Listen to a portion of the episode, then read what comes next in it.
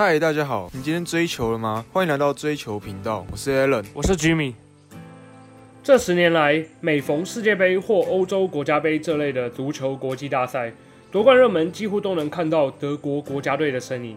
德国队是最有名也是最成功的国家足球队之一，四次夺得世界杯冠军，三次拿到欧国杯冠军的成就，能证明他们稳定坚强的实力。在世足赛接近百年的历史中，除了第一届与二战后1950因纳粹的原因导致被全球禁赛之外，都能看见德国队的身影。甚至在2006到2016这十年中，德国不论在世界杯或欧国杯都缴出只要参赛就能踢进前四的成绩单。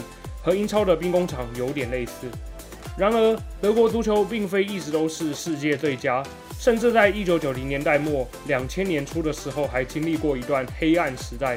本集的影片要带大家回到九零年代末期，一起来一探究竟何谓黑暗时代，以及德国是如何从谷底一路爬到世界冠军的。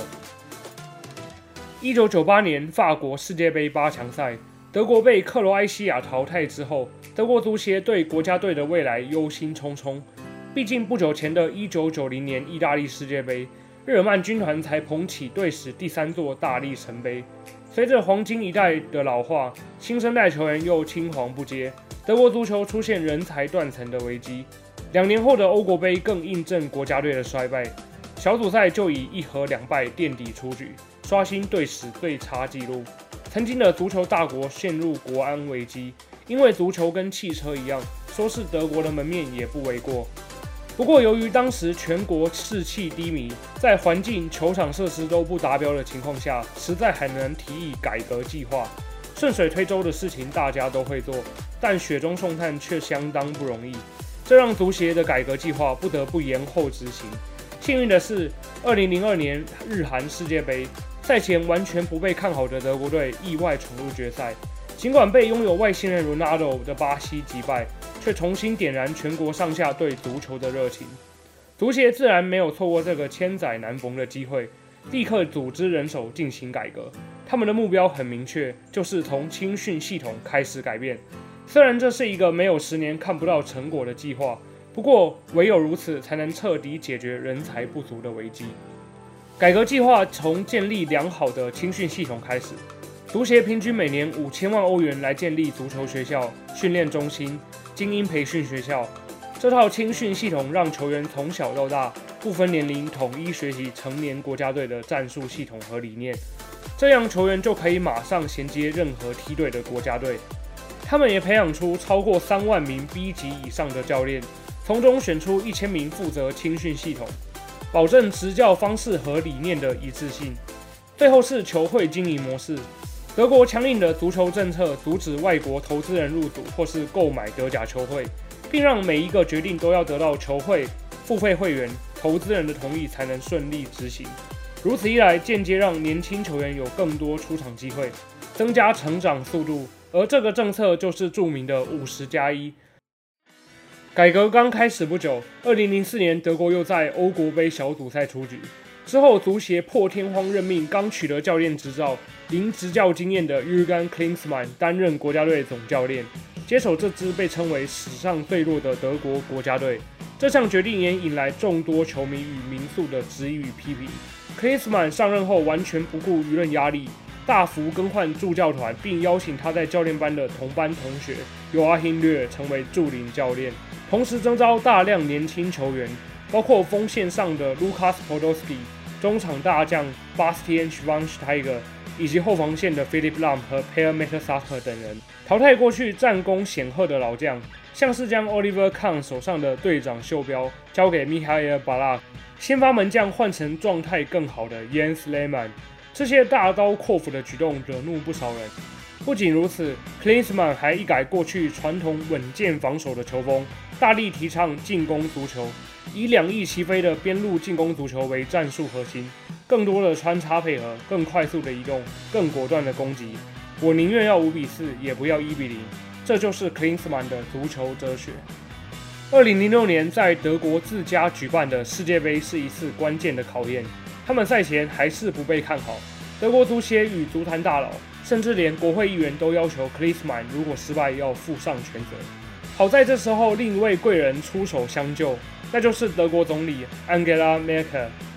作为德国首位女总理，作风强硬、讲求务实的 Merkel 非常欣赏 Klinsmann 的工作态度。他说：“作为国家队主教练，Klinsmann 正在努力去除德国多年顽疾，在这一点上绝对不能动摇。优柔寡断只会一无所获。既然总理已经发话，自然减少反对者们的声音。结果世界杯开踢后，当年年仅二十二岁的 Lam 在开赛仅仅六分钟就取得进球，接着 Closer 扩大比分，开幕战德国就取得四比二的大胜。从那之后，德国愈挫愈勇。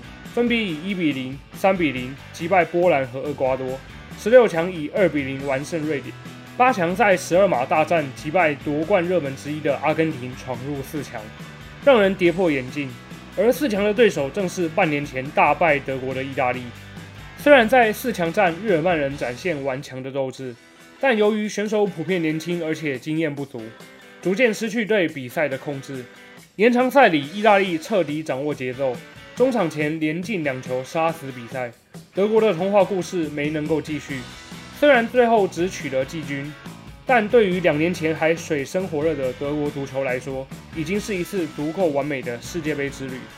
而 Klinsmann 从世界杯前五十趴的人反对，变成最后超过九十趴的人都支持他留任。不过对他来说，任务已经完成。在世界杯结束之后，Klinsmann 单独把 l e f 约出来，并跟他说。你将会成为国家队下一任的总教练。我已经为你清除所有障碍，留给你的是一支新生的德国队，也是我们一手打造的德国队。在你答应接手球队之前，我是不会离开的。我们的道路必须有人继续坚持下去。三天后 l e f 答应 k l i n s m a n 的请求 k l i n s m a n 执教短短两年就功成身退。由于 l e f 的声望不如 k l i n s m a n。再加上他延续 k l i n s m a n 的理念，重用年轻球员，淘汰老将，习惯在赛前视球员状况临时进行调整，比赛调度也不按牌理出牌，令不少人对这位欠缺经验的新帅抱持着怀疑的态度。但一上任，他就带领球队打出一波五连胜，创下德国新任教练战绩最好的纪录，证明自己的能力。二零零八年欧国杯，略夫带着新旧交替的阵容出战。这次赛前又不被看好的德国队，不仅洗刷连续两届在小组赛就回家的耻辱，淘汰赛更击败夺冠热门葡萄牙，逆转土耳其闯进决赛。然而决赛被金童 Fernando Torres 攻破大门，零比一惜败无敌舰队西班牙。